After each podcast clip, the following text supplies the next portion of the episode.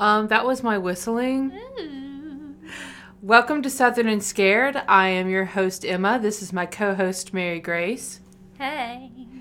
Today we're going to be talking about a, um, a psychiatrist. Well, you know what? We'll get into it. Let's just do the title first, Emma. Let's circle back. Let's circle. Let's like a little roundabout here. Little roundabout. Ooh, hate those. Yeah. Anyway, uh, today's episode is going to be about John E. Mack, or as I like to call it, the scholar who believed. Ooh. Now, about the whistling, um, we've discovered that I can whistle and Mary Grace cannot. I have a weak whistler. Oh, you're. It's, it's, it's the truth about me. I'll, let, let me give it a good try. Hold on, hold on. Did you hear that, guys? That was it. That's all I got. that was like the sweetest little baby bird. Wow, that was something else. I need lessons. I'm sorry. I always think about um, that scene in Madagascar when he's like, I could be a competitive whistler. That's That- you. that's But me. that's not me. I oh, it's me though. I have always been proud of my whistling abilities. should be. um, because I if you can if you were really proud of how good you were as a whistler when you were a kid, you probably weren't that great at other things. so let's get into it, shall we? Yeah, yes. Born in New York on October 4th, 1929, we have John E. Mack. This was a renowned psychiatrist at Harvard University.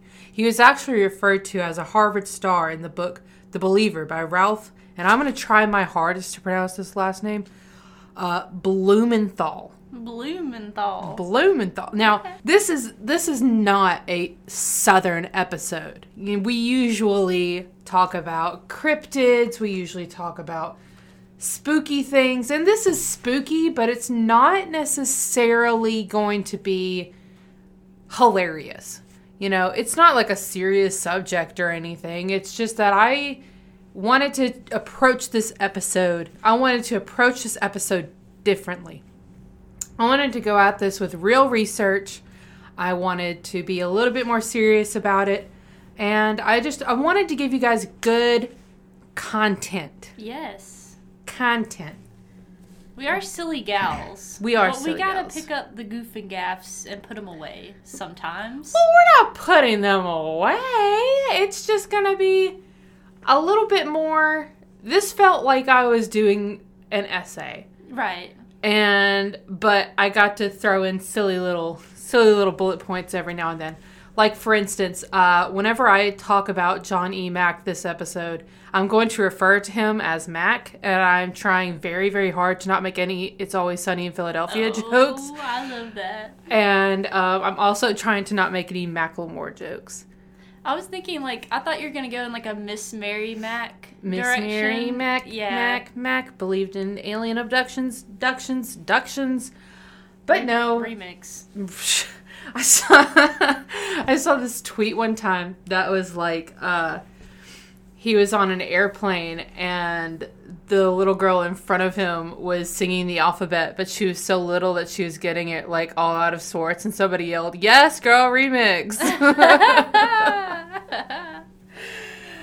so John E. Mack, uh, his best known work was as a Pulitzer Prize winning biography. His work won a Pulitzer Prize. It was titled Prince of Our Disorder, which was about T.E. Lawrence. As a bit of context, uh, T.E. Lawrence was a British archaeologist and a scholar who is best known for his activities in World War One. I did a lot of research, but if I were to do all the research as to why um, a as to why a psychiatrist was writing a biography about an archaeologist, this would be a three part episode, and I'm just not really here for that. So um, perhaps it was because of his anti war affiliations and beliefs, because Mack was a founder of the organization Physicians for Social Responsibility, which is the U.S. affiliate of International Physicians for the Prevention of Nuclear War. That's a lot of words. It is. That's a lot of That's words. a lot of words. What Too bad I'm not reading them. Do you know that one? I don't know. No, there's a TikTok sound that's like, that's a lot of words. Too bad I'm not reading them. Or just like that sign on King of the Hill where it's like he he gets mommy to take outside, Oh, and he's like, oh. if those kids could read, they would be, very, upset. mad. Yeah. TLDR. Yeah. Too long. Didn't, Didn't read. read. No. Yeah, but um, you don't have to read, folks, because I'm just gonna tell you. And this was such a cool thing to research. Like this guy, that I let me just tell. Let me just tell you. Okay. So Mack was also a member of the International Physicians for the Prevention of Nuclear War. Uh, he was not only concerned for the human race, but for Earth itself. He was head of psychiatry at Harvard Medical School. So he was. here. This is um this is Mr. Big Brain. Mr. Big Brain Energy. Yes. Um, but in 1989, Mac was introduced to a sketch artist. And this was not just any sketch artist. This was a sketch artist for those who believed that they had been abducted by non-human forms or aliens. Whoa! This artist's name was Bud Hopkins. Bud had experienced his own UFO experience in 1964 with three other people in the middle of the day. Quote from PBS.org I had a daytime UFO sighting on Cape Cod. It lasted about three minutes. The object seemed to be able to hover, and then it zoomed at great speed straight into the wind. We had thought perhaps it was some kind of flat balloon or something, but clearly it wasn't.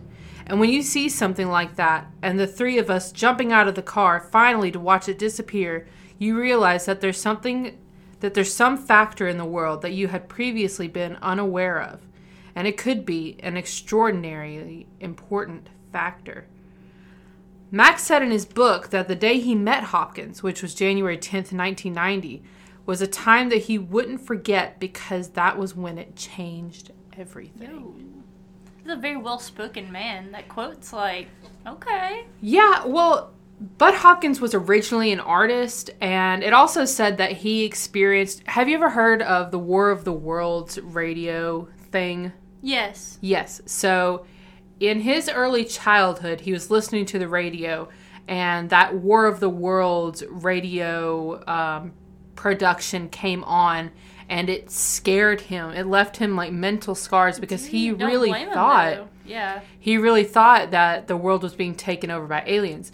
Now, this turned him into more of a skeptic, but then when he experienced this in 1964, I was trying to think, I was like, 1964! 1964! Um, that changed everything for him, and he began to work with people who claimed to have been abducted by aliens. So when Mac met him, this changed absolutely everything for him. From there, Mac founded the Program for Extraordinary Experience Research with a grant from Laurance Rockefeller. Whoa. Laurance Rockefeller being the grandson of John D. Rockefeller. And please don't ask me about the Rockefellers because I tried to do research and all that I could find out was that John D. Rockefeller was like the richest man in America's history or whatever, which I'm sure may not be true now, Yeah. considering we got old Muskie Baby. Mm, don't. s- We won't start on the rich man bad talk today. Well, we could. Unless. no, No, no, no, it's no, not. it's We ain't not. gotta do no. Anyway, so Laurance Rockefeller did give him a grant to start the program for extraordinary experience research. So that's pretty cool. Good on his part. Good Yeah. on his part. Okay. Um, all that I really know is that they had that money, that chang chang, if you know what I'm saying. Um, on the John E. Mack Institute website, the organization, also known as PEER, which is the Program for Extraordinary Experience Research, is described as a place for supportive exploration, neutral listening, and open inquiry for people having experiences that challenge our notions of reality and the world in which we live. That's awesome. It is, Is awesome. this still a thing? Or No. Am I, am I rushing into the rest of this? or is no, okay. it is um it is a wrapped up organization. Um and again, I'm afraid that this is going to be a short episode. Um which is fine, but Yeah. I just want you guys to know that there is so much research that is in this that it could be packed into a three part episode if I really wanted it to. Right. But for now, we're just going to stick to a, a shorter episode. A little synopsis, a little summary. This is the notes. This is just the notes. So not just aliens, but like also are they just saying that because the way that they summarized the group it was like well we're not just we're not just aliens you know Yeah. we do other stuff too but also we know why you started it was because of them aliens wasn't it right. so Mac was using this controversial method of hypnosis to draw memories from abductees, which was controversial because it isn't foolproof, right? Mm-hmm. So hypnosis, you kind of, it could be that you're pulling real memories. It could also be that you never know is somebody lying? Are they exaggerating? Or did their brain just make it up? Yeah, the brain is a is an odd little thing. It is. It truly is. And I mean, you could have dreams that are so vivid that you think that it's a memory. Yes, or like I don't know if anyone else has this. Like when you're just falling asleep, like you're Mm-hmm. not quite asleep, but your brain's just doing some funky stuff. I'd be seeing some wild stuff. Yeah, man. I don't know. I'll just be like, I'll have to open my eyes for a second and be like, uh, you good? Mary Grace? because that that was wild. I don't know where you got that from. the other night I was falling asleep and I was like, I had woken up, but I was still very much asleep. Mm-hmm. Like I was in this like middle state of being awake but being completely asleep. And I really thought that in my brain, what I thought was happening was that Jimmy was in the living room wrapping a present. So I, It's Christmas, baby. so I texted him and I said, "This is quote what I said. I said, "What are you doing in there?" and he and he's in his office playing video games, and he texts me back and he says, "What do you mean?" And I said, "I mean, what you got going on in there? What are you doing?" I'm just curious. And he was he came into the bedroom he's like, "What are you talking about?" And I was just like, I know you're wrapping presents. And he's like, I'm playing video games. and so you really never know. You just don't. Yeah. The brain is not They'd be trustworthy. doing some wacky stuff. We could be Really living in a simulation. Who knows? In 1994, Harvard began an investigation determining if Max should lose his tenure Oh. Because um, they and they did this on the low low. Mm-hmm. They did this very discreetly, and they did this because they referred to Mac's research into extraterrestrial phenomena as a Harvard Harvard professor as quote unprofessional. After 14 months, however, it was determined by the dean that quote, and I got this from good old Wikipedia. I'm sorry, mom but there's a lot out there and wikipedia it just i don't think it's that bad anymore it's fine Maybe first sponsor. Wikipedia. You know, if you're hearing this, I know you ask money from us most of the time. yeah But you know, I mean, throw a little our way. yeah come on i just you know you don't even have to pay us just tell us that you are listening and Yeah. that would be good enough for us if we could just say this episode is emotionally sponsored by wikipedia They just have our back. Yeah. Okay. Um, so after 14 months, um, the quote is that the dean reaffirmed Dr. Mack's academic freedom to study what he wishes and to state his opinions without impediment. Um, in 1999, Mack went on to write Passport to the Cosmos Human Transformation and Alien Encounters. This was the follow up to his first book, Abduction Human Encounters with Aliens. Yeah, I, I own one of these books. I own um, Abduction Human Encounters with Aliens.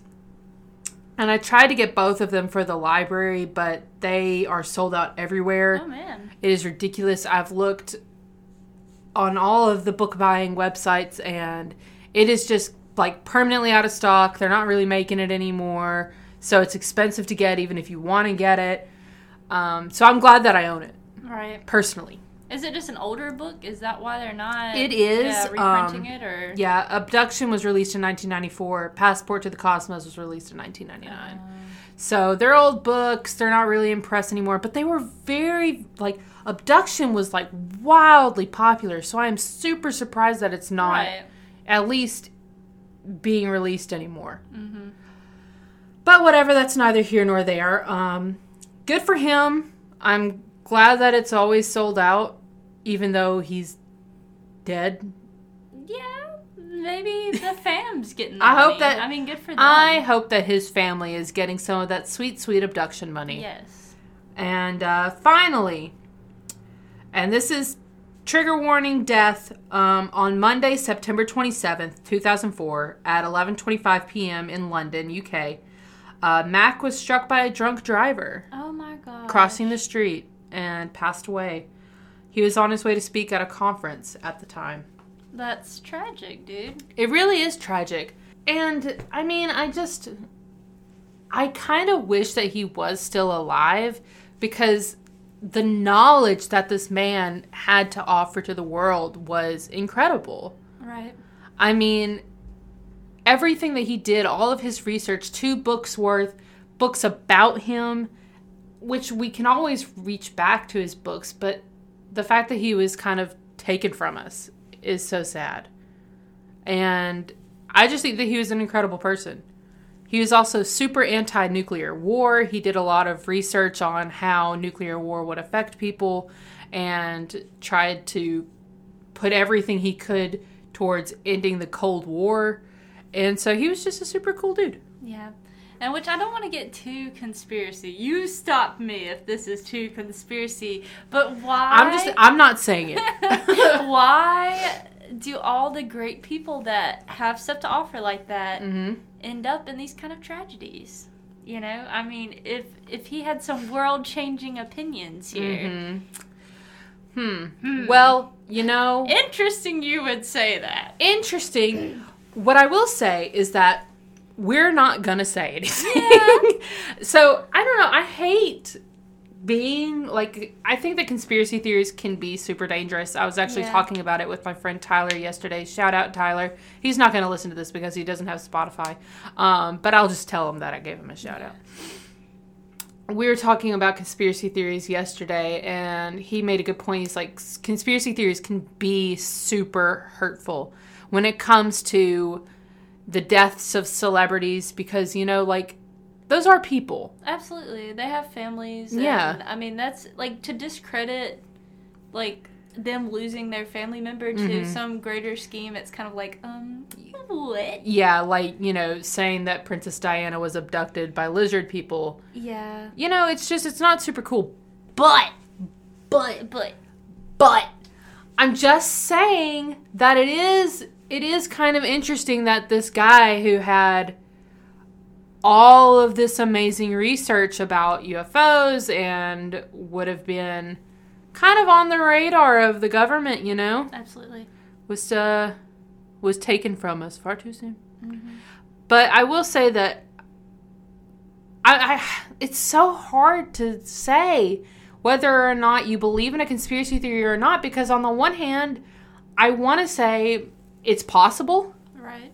is totally possible, but also I don't want to hurt anyone's family. That's true. That's very true. Because I mean, on the other side, if uh, of course how they report it, if Mhm. it's drunk driving, um, just as bad Yeah. and evil and Yeah. Yeah, it's bad. It's um don't drink and drive Please don't. ever. Yes, call me. Call me. You know Yes. what? If you're in the UK, if I don't care where you are, if you are like across the country and Absolutely, I'm pulling up. well, I'll Venmo you. Yeah. I'll Venmo you ten dollars to get into an Uber Please. to go home. It costs more than ten dollars to get into an Uber. What a small know. town thing of me to say. but you know, it's it's an emotional it's an emotional Yeah. topic that we don't have to get into. Yeah. So um won't open that can of worms. no. And I'm sorry if this was triggering for anyone to listen to. Um, I did try to add that trigger warning at the beginning, but I know that some things you're just not prepared to hear about. Right. Any whoozy whatsies. Um, anything else to add, Mary Grace? I wish that was still a program though that's going Yeah. on to this day because Yeah. I'd be very interested to hear like what 2023 Mm-hmm. experiences like that sound yes. Because so much has changed since 1994 and 1999. I mean, we've come into a whole brand new, what do you call it? century, Yes. millennium, Something like that. uh, one of those things. Yeah. There's a two at the beginning now. yeah. That's like that has been our whole entire lifespan Mhm. worth of time. Yeah, pretty much. So I'm a would- I'd 97 very- baby. 96. Yeah, we are. We're young. Just in case you didn't know how old we were. I'm glad you see it that way. Well, yeah. Well, okay. So I am used to being the baby in like my friend groups and things like that. So I'm still I'm clinging tightly to the I'm still a baby. I am but a child. I guess I don't have very much else to say. I Thank say you. three part episode about this little fella Okay. right here. Um, if you would like more information on John E. Mack, uh, like my post on the Instagram that I'm going to make about this on Southern and Scared, and shoot me a message and say, "Hey, I really enjoyed that. I'd like to know more," and I will do it. I will read the book, even though as a librarian, it is well it's hard for me even though i'm a librarian to read. I don't have an attention span at all. It is so hard but i will do it. I'll do it for you. For you i'll do it for my listeners Mwah, mwah, mwah. Anything for you guys. We do love you very much. And thank you for all the kind words. Um, thank you to my old coworker Haley for sending me a super sweet message. I love you, Haley, and happy anniversary to you and your hubby, which is today. Okay. Do you want to say thank you to your friend that gave you a nice Oh message? Oh my god, Rodney, the goat. Every day, the goat. Thank you for uh, complimenting my Mothman critique. and I was like, he was like, I love the Mothman episode, and I was like, um, I just thirsted about Mothman the whole time. And he's like, no, that was the best part. So I'm like, thank you, thank you, sir. Well, anyway, um, thank you all for listening. It truly means the world to me. This is awesome. Love you guys. Love you so much. Um, let's let's whistle out.